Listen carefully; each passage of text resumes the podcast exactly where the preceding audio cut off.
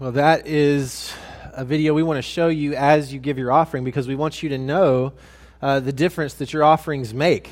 As you give each Sunday, uh, not only does your money go to Riverview Baptist Church, but it goes uh, all over the world through the cooperative program. We give 10% of every dollar that we receive towards uh, global missions, local missions, state missions. And uh, I love that video. That's so fascinating. Did you notice the gentleman from Venezuela? That he's here in America. And I think that's one of the, the fascinating things. You know, we don't just need churches started and missionaries sent all over the globe. We need churches started and missionaries sent here in America because more and more our nation is wandering from the Lord. So much so that now, as other believers in other nations look at our country, they see that nation needs Jesus. And so I'm thankful to be a part of the Southern Baptist Convention that we uh, give. And as alongside that, I, I, want you to know December 2nd, go ahead and mark that date in your calendars. December 2nd is going to be a special day in the life of Riverview Baptist Church. Uh, that will be our Missions Sunday okay, on our Mission Sunday, we, in addition to the monies that we set aside, uh, we also do a global missions offering. We have two days kind of throughout the year that we challenge our church to give. And our goal is to give $25,000 in addition to the monies that we're sending on. Um, and so that is the goal that we've set for this coming. Uh, December 2nd. And as a part of that, um, many of you know Pastor Arel Garcia. He will be preaching that day and he will be sharing how a Southern Baptist missionary changed the life and legacy of his family, changed the trajectory of his very life. And here he is today as a pastor in America. Uh, the Lord's using him to change lives here in this nation. And so to just hear that story, it's going to be a, a, a, great time. And we also, I believe, will have some baptisms that day. So Mission Sunday, December 2nd, come and be a part. That is going to be a great day to hear uh, and be reminded that God's not finished. He's still working all over the globe, okay? Uh, but go ahead and turn to 1 John chapter 5. 1 John chapter 5 this morning. Uh, we have made it to the final chapter of 1 John. We've been traveling through the book of 1 John for some time now, and uh, we'll be wrapping up here in the next couple of weeks the book of 1 John and, and moving into a, a Christmas series, a focus on the Advent. Uh, but um, we got five verses this morning. 1 John chapter 5, verses 1 through 5 is what we'll be looking at today. And these verses, in many ways, are a summary of what John has already said in the previous four chapters. Uh, so, the, the theme or the idea this morning is that there are these essentials of a sure faith. If I'm going to have assurance and I can know, how can I know that I have this thriving, active, genuine relationship with Jesus Christ? There are actually four characteristics within five verses. Okay, four characteristics within five verses uh, that we'll be looking at this morning. So that means four points. So here's the deal. You guys are to have to listen quickly this, this afternoon. Okay, so get ready. Uh, we're to dive in and uh, we'll ask the Lord to speak this morning. But go ahead and stand in honor of the reading of God's word today. 1 John chapter 5, verses 1 through 5. The word of the Lord says this Everyone who believes that Jesus is the Christ has been born of God, and everyone who loves the Father loves whoever has been born of him. By this we know that we love the children of God, when we love God and obey his commandments. For this is the love of God, that we keep his commandments, and his commandments are not burdensome. For everyone who has been born of God overcomes the world. And this is the victory that has overcome the world our faith. Who is it that overcomes the world? Except the one who believes that Jesus is the Son of God. Let's pray together. Holy God, we again thank you for this privilege to gather in this place to sing praises to your name. Lord, may we never forget that, that it is a privilege.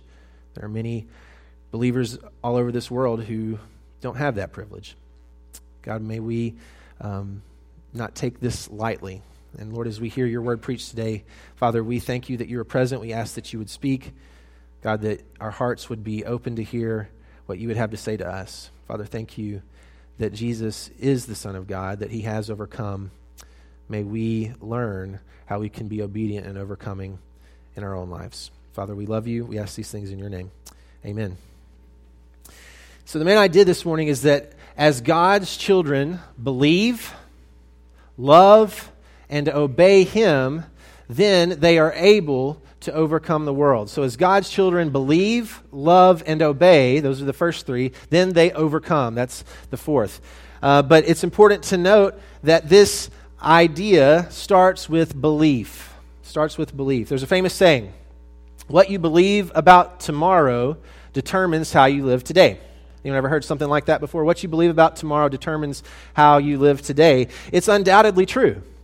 It's the reason that conspiracy theorists wear tinfoil hats, right? Because their beliefs are determining how they are going to live. It determines their actions. It's the reason that some people vote Democratic, some others vote Republican. There are some beliefs that are informing the decisions that are being made. And so we must uh, pay attention then what is it that I'm believing? I'm going to tweak that famous saying just a little bit that I recited to you a moment ago. I'll say it to you this way I believe what you believe about God determines why you live today. What you believe about God determines why you live today.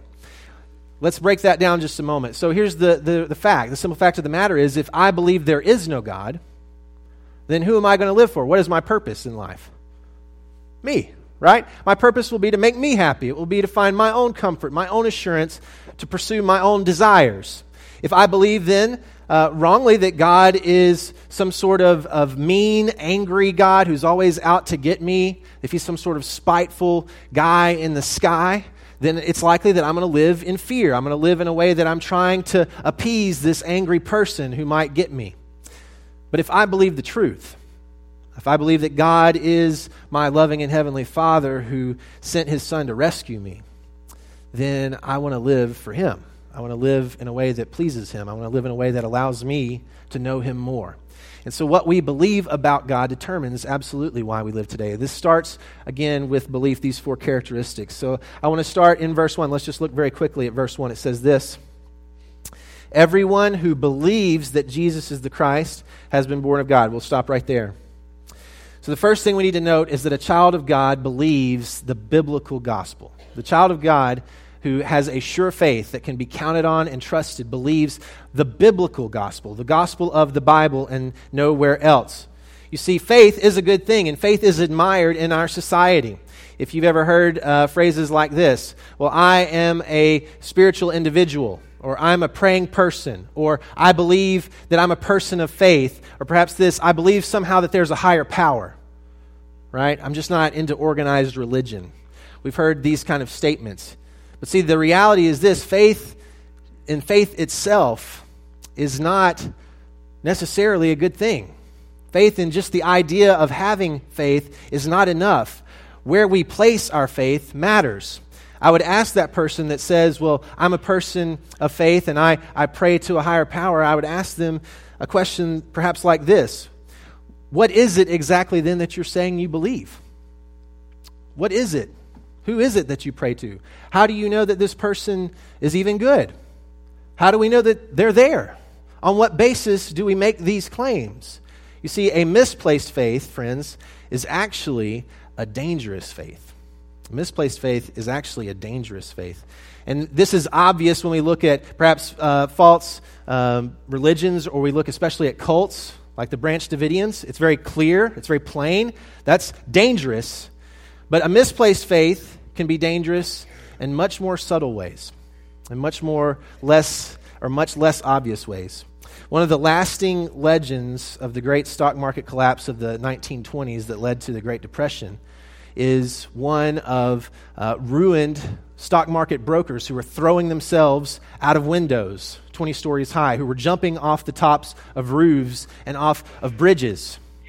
They were doing this in record number. Will Rogers, who is a, a, famous writer, happened to be in New York on Black Thursday, October 24th, 1929. Listen to what he says in his nationally syndicated newspaper column. He wrote When Wall Street took that tailspin, you had to stand in line to get a window to jump out of and speculators were selling space for bodies in the East River. In fact, they were afraid it was going to get clogged up. We laugh, but I want to take just a moment. How had stock market investing suddenly turned deadly? How was it possible that people, smart people, could somehow reach a point where they're willing to say this and rationalize this in their minds. It would be better for me to die. It would be better for me to kill myself than to live in poverty. I'd rather die than be poor. How is it possible that they could reach that point? Friends, it was a misplaced faith. You see, what had happened is these people had taken their identities, they'd taken their hope, they'd taken what they believed was all that mattered in life, and they'd placed it in the almighty American dollar. And when that dollar crashed, there was no hope for them. And so many people chose to take their lives that day. A misplaced faith, even in something as inconspicuous as a dollar, is a dangerous faith. Saving faith, then, where can we turn? What does saving faith look like? Where can we find saving faith? Saving faith trusts what is true, first of all. You see, saving faith doesn't just trust in a dollar. Saving faith doesn't trust in fame. Saving faith doesn't trust in any other thing, not even in fallen, sinful people. Saving faith is placed in one perfect person, and his name is Jesus Christ. You see, Jesus doesn't fail, Jesus doesn't let us down. And I believe this saving faith really has two aspects to it that we need to think through this morning. Number one, saving faith has a factual content. It must, we must believe in the historic person of Jesus of Nazareth. That just as much as Black Thursday is a fact in history, friends, Black Friday, Good Friday, as we call it, is also a fact in history. Jesus really was the prophesied Messiah. He really did walk around on this earth. He really did die in bodily form, and he really did rise again three days later um, as a physical person. You can take it to the bank. And so here's the thing I think many of us know that. But just to know these facts is not enough. You see, the Bible tells us in the book of James that even the demons believe that God is one and shudder. The demons know these facts. Make no mistake about it. The demons know that Jesus died and they know he rose again, and the demons, I can guarantee you, will not be in heaven. So then what sets us apart? How do we know? Is it if it's not just facts, then how do I know? What makes my saving faith an actual saving faith? The answer is this we must also believe that this Messiah who lived 2,000 years ago is enough for you and me today. We have to believe that his death and resurrection deal directly with my personal sin problems. That as he died on the cross, he was doing something on my behalf today, even. Ultimately, this the Old Testament tells us that Jesus came to save his people from their sins and to set the captives free. We have to come to a place in our lives where we understand uh oh, I'm a sinner. Uh oh, I'm a captive and I need to be set free. I need to be set free from the power of sin and death in my life. And if I'm not, there's nowhere else that I can turn. I can't earn my way out of it. I can't be good enough. I can't attend enough church services. I can't do anything that will rescue me, that will set me free, that will change me from being this captive to being a free man, except one thing the blood of Jesus Christ. And so, if I am willing to turn from living for myself and I'm willing to trust in Him, then I can be set free. That is what a saving faith looks like.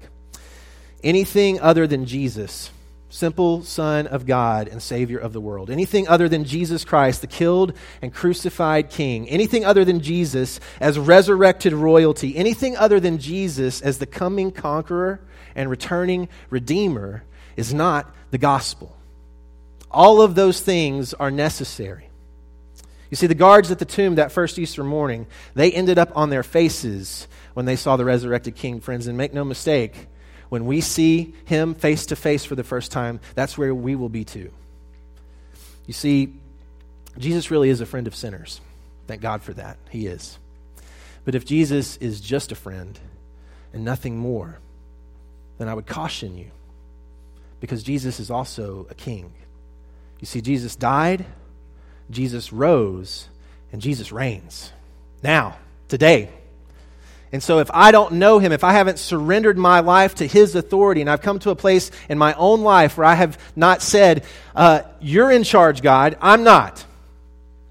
You, you call the shots from here on out. I surrender to your will, your way. I'm tired of living for myself. If that hasn't happened and I haven't turned from my sin and asked God to forgive me of those things and chosen to follow him as king, then it's likely that I don't know him as Savior. And so we must ask ourselves Have I trusted Jesus this way, in a saving way? Do I have a saving faith? A child of God believes the biblical gospel. Secondly, we need to see this when you see a child of God loves God first and then other people in that order.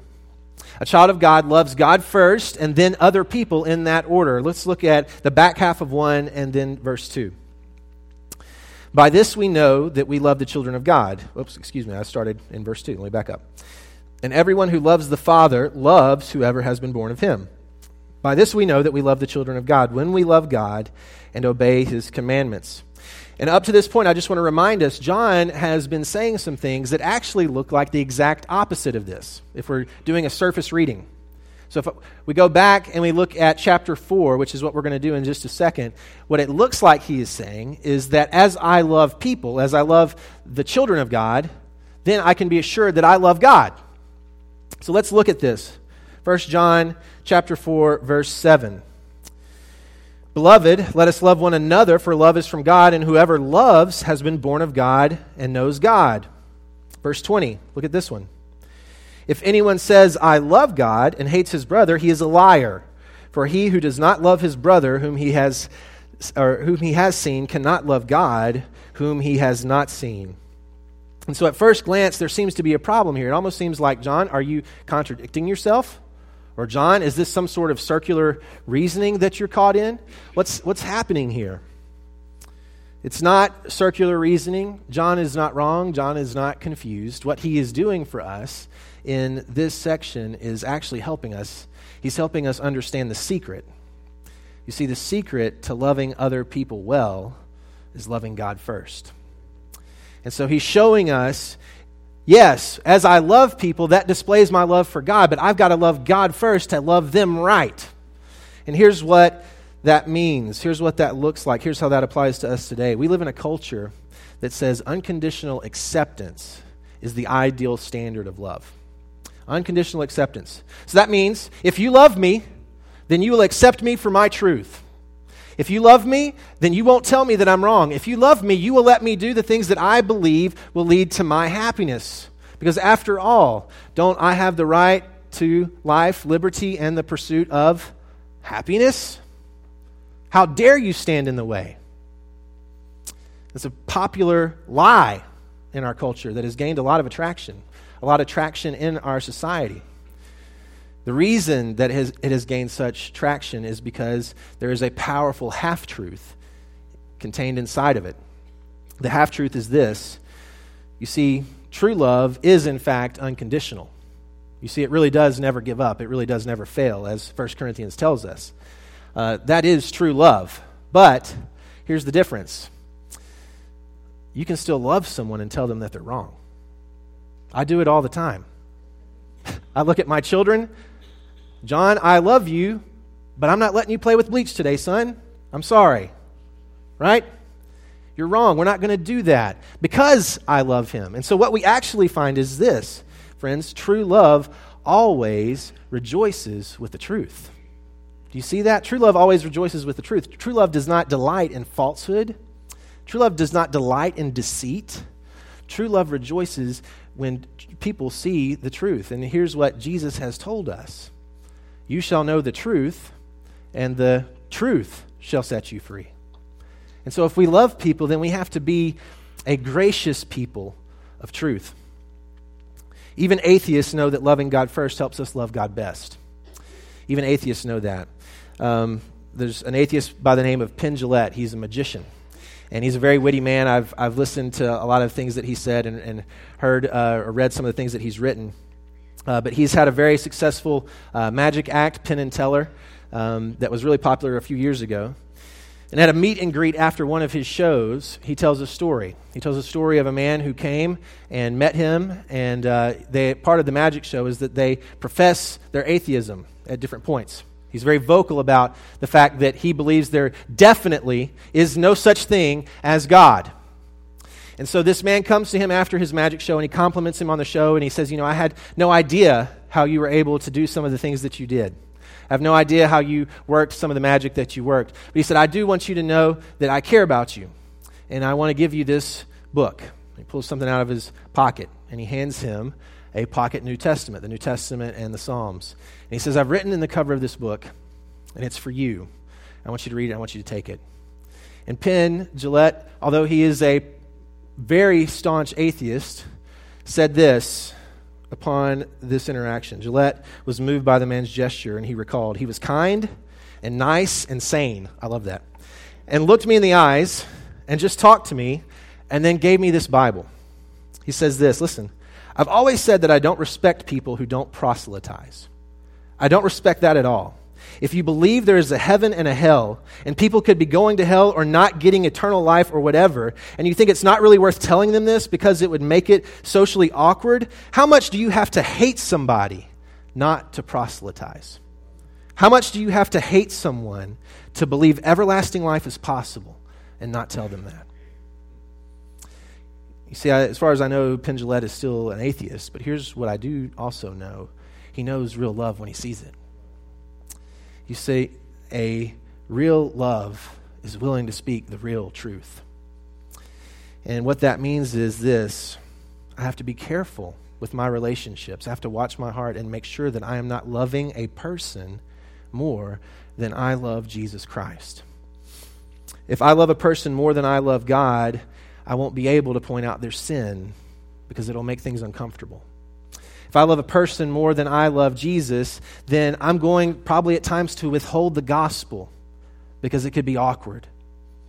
If I love a person more than I love God, see, here's what is actually happening. As I do that, I'm not actually loving the person. Guess who I'm loving? I'm loving me. I'm loving the way this relationship makes me feel.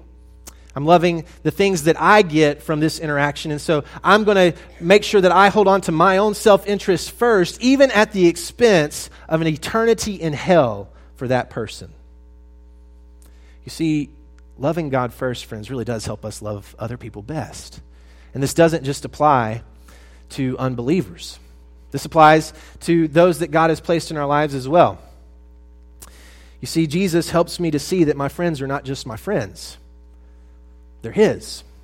He helps me understand that I'm accountable to Him for the way that I interact with my peers. I'm accountable to Jesus Christ as to whether or not I choose to invest in their lives and love them and build them up to help them know Jesus better. And I'm accountable to Jesus Christ if I choose not to because I'm too busy or I'd rather just watch football or do some other thing. You see, He helps me understand that my children are not just my children, they're His children. And he loves them a thousand times better, a million times better, infinitely better than I ever could anyway. And so I can trust Jesus with my children. You see, knowing that I love Jesus first and, and being faithful and obedient to that helps me love my spouse the way that God designed me to. Suddenly, my spouse is not here to meet my needs. My spouse is not here to make life easier or do the things that I think he or she should be doing all of a sudden I understand my spouse is a child of God. And I exist in this relationship to help her or him follow Jesus more closely. Does the way that I speak to them, does the way that I treat them reflect that? We are suddenly able to see and steward these relationships with a view towards heaven. Because here's the, here's the thing, guys it's so easy to forget one human life. You may be, if you're lucky, get 75 years, 80 years, maybe 90. In light of eternity, 90 years, it's like that. It's over. It's done. There's nothing left. And so the question is Am I stewarding my life and the lives of the people that God has trusted to me with a view towards heaven because that's where we're all going, or not. If I am not faithful to love God first, I will not love other people best. I'll love me. And so we need to ask ourselves Am I honestly doing that? Am I honestly trusting Jesus with the relationships He's given me? A child of God loves God and then other people in that order. Next, we need to see that a child of God gladly obeys their father. A child of God gladly obeys their father. Look at verse 3. For this is the love of God, that we keep his commandments, and his commandments are not burdensome. That's interesting. The way to love God is to keep his commandments. We've got to be careful here because that sounds like very much so legalism. If I do the commands and I do the right stuff, then I am loving God. And so I've got to do my Christian duty, and I've got to make sure that I'm coming to enough church services, and I've got to make sure that I'm reading my Bible, or I'm praying, or maybe that I am treating my wife kindly, or whatever the situation may be. And this is kind of my duty as a Christian. Wrong. Faith without works is dead. Jesus said it this way If you love me, you will obey my commandments. And so here's what that means the way that we obey our command or his commandments reflects our love for him, but it is not the way we love him. The way that we obey his commandments reflects that love for him. Another way to say it is this I've said it uh, in a previous sermon you will obey what you love naturally. You will naturally honor, you will naturally give yourself to, you will naturally give your time and energy and effort to the things that you love.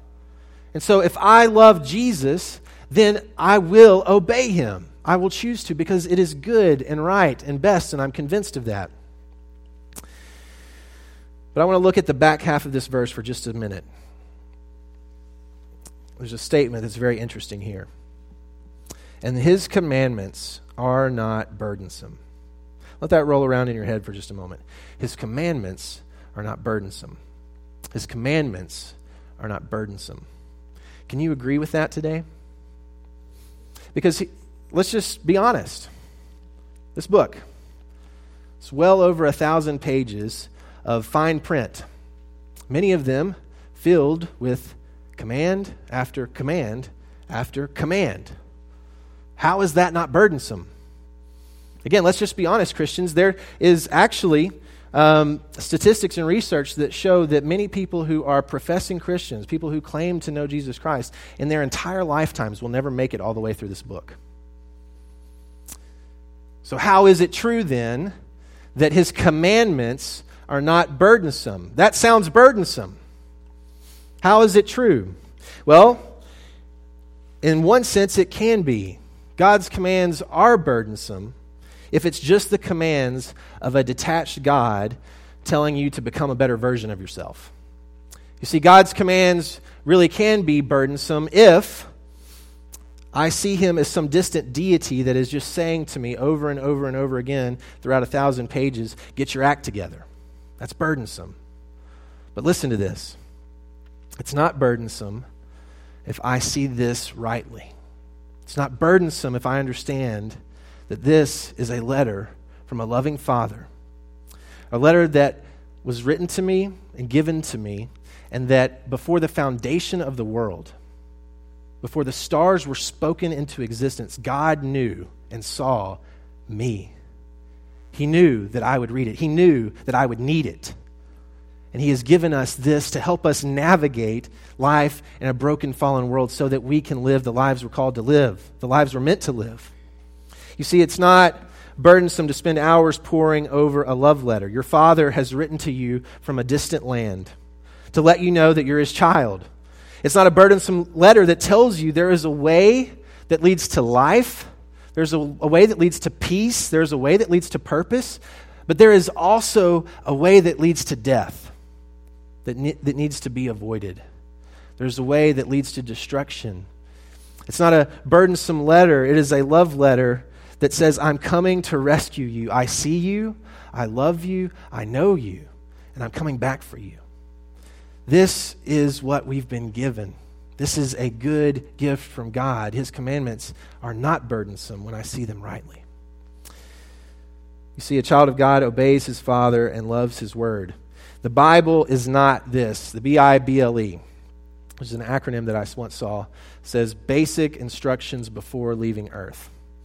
Anyone ever heard that? I'll just say wrong.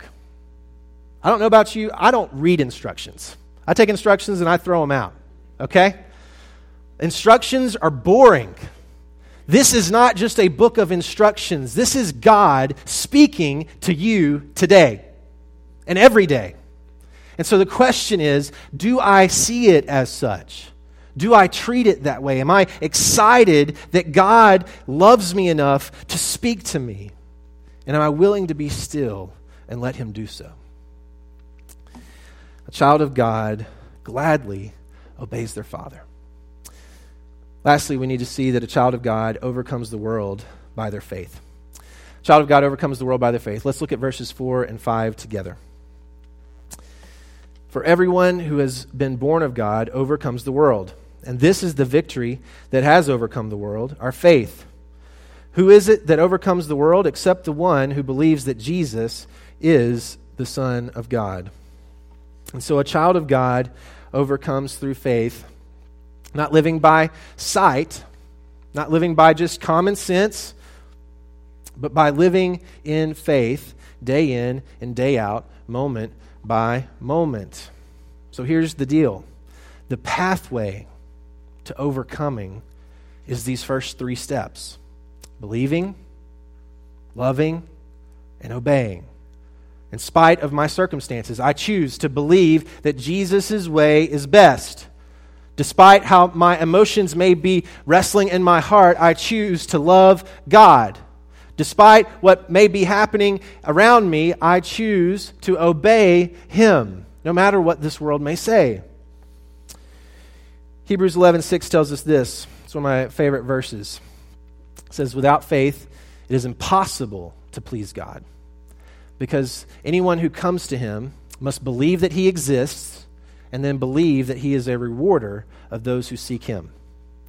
So there it is. Without faith, how am I going to overcome the world? Through faith. How am I going to please God? Through faith. And I love the, the two simple components that it's boiled down into. What do I need to believe? I need to believe that He's there. I believe that He loves me and He knows me and He is present no matter how I may w- look at the world around me today. But then, secondly, I believe that He is a rewarder of those who seek Him. Another simple way of saying that is I believe He's good. I believe that God is good every moment of every day. And as I believe that He is with me and I believe that He is good, then I understand and I can remind myself He's trustworthy. And so I can trust him and I can overcome my circumstances. I ended with the book of Job last week. We'll do it again this week. God has used Job um, to help me greatly on a personal level. As a young pastor, even as an associate pastor, I am often closer to suffering and to death and difficulty than I would often like to be. I see people that I know, people that I love, walk through great hardship, walk through immense physical pain, walk through oftentimes loss and grief that words cannot express. And I would be dishonest if I didn't say that there are days that this wounds me deeply as I watch people that I love walk through these things. But God has used the book of Job, Job 19, 25, and 26, to encourage me. It just says this It says, I know that my Redeemer lives, and at the last he will stand upon the earth. Listen, after my skin has been destroyed, yet in my flesh shall I see God. You see, Job literally lived that. His skin was destroyed. He had boils festering on his skin as he walked through hardship after hardship after hardship, loss after loss after loss. And still, he's able to say, I know my Redeemer lives. Friends, this is what it looks like to overcome. This is what a faith that overcomes does. How did he do that? How is it possible? God propped him up Absolutely, God sustained him. But then I believe this. You see, Job believed, Job loved, Job obeyed, regardless of the circumstances. This is what God has given us to do. And as we do those things, friends, we are able to overcome through the power of Jesus Christ. So I just want to refocus this as we wrap up. If our faith is what overcomes, we need to be careful not to misplace it. I just want to ask you, what are you putting your faith in today? This moment. Where is your hope? We can't rest in God's salvation because we signed some commitment card years ago. You see, I can't rest assured just because I walked an aisle when I was 10 years old. It's not enough. Friends, that is the definition of a misplaced faith. Then where do we look? How do we know? Am I believing? Am I loving? Am I obeying today?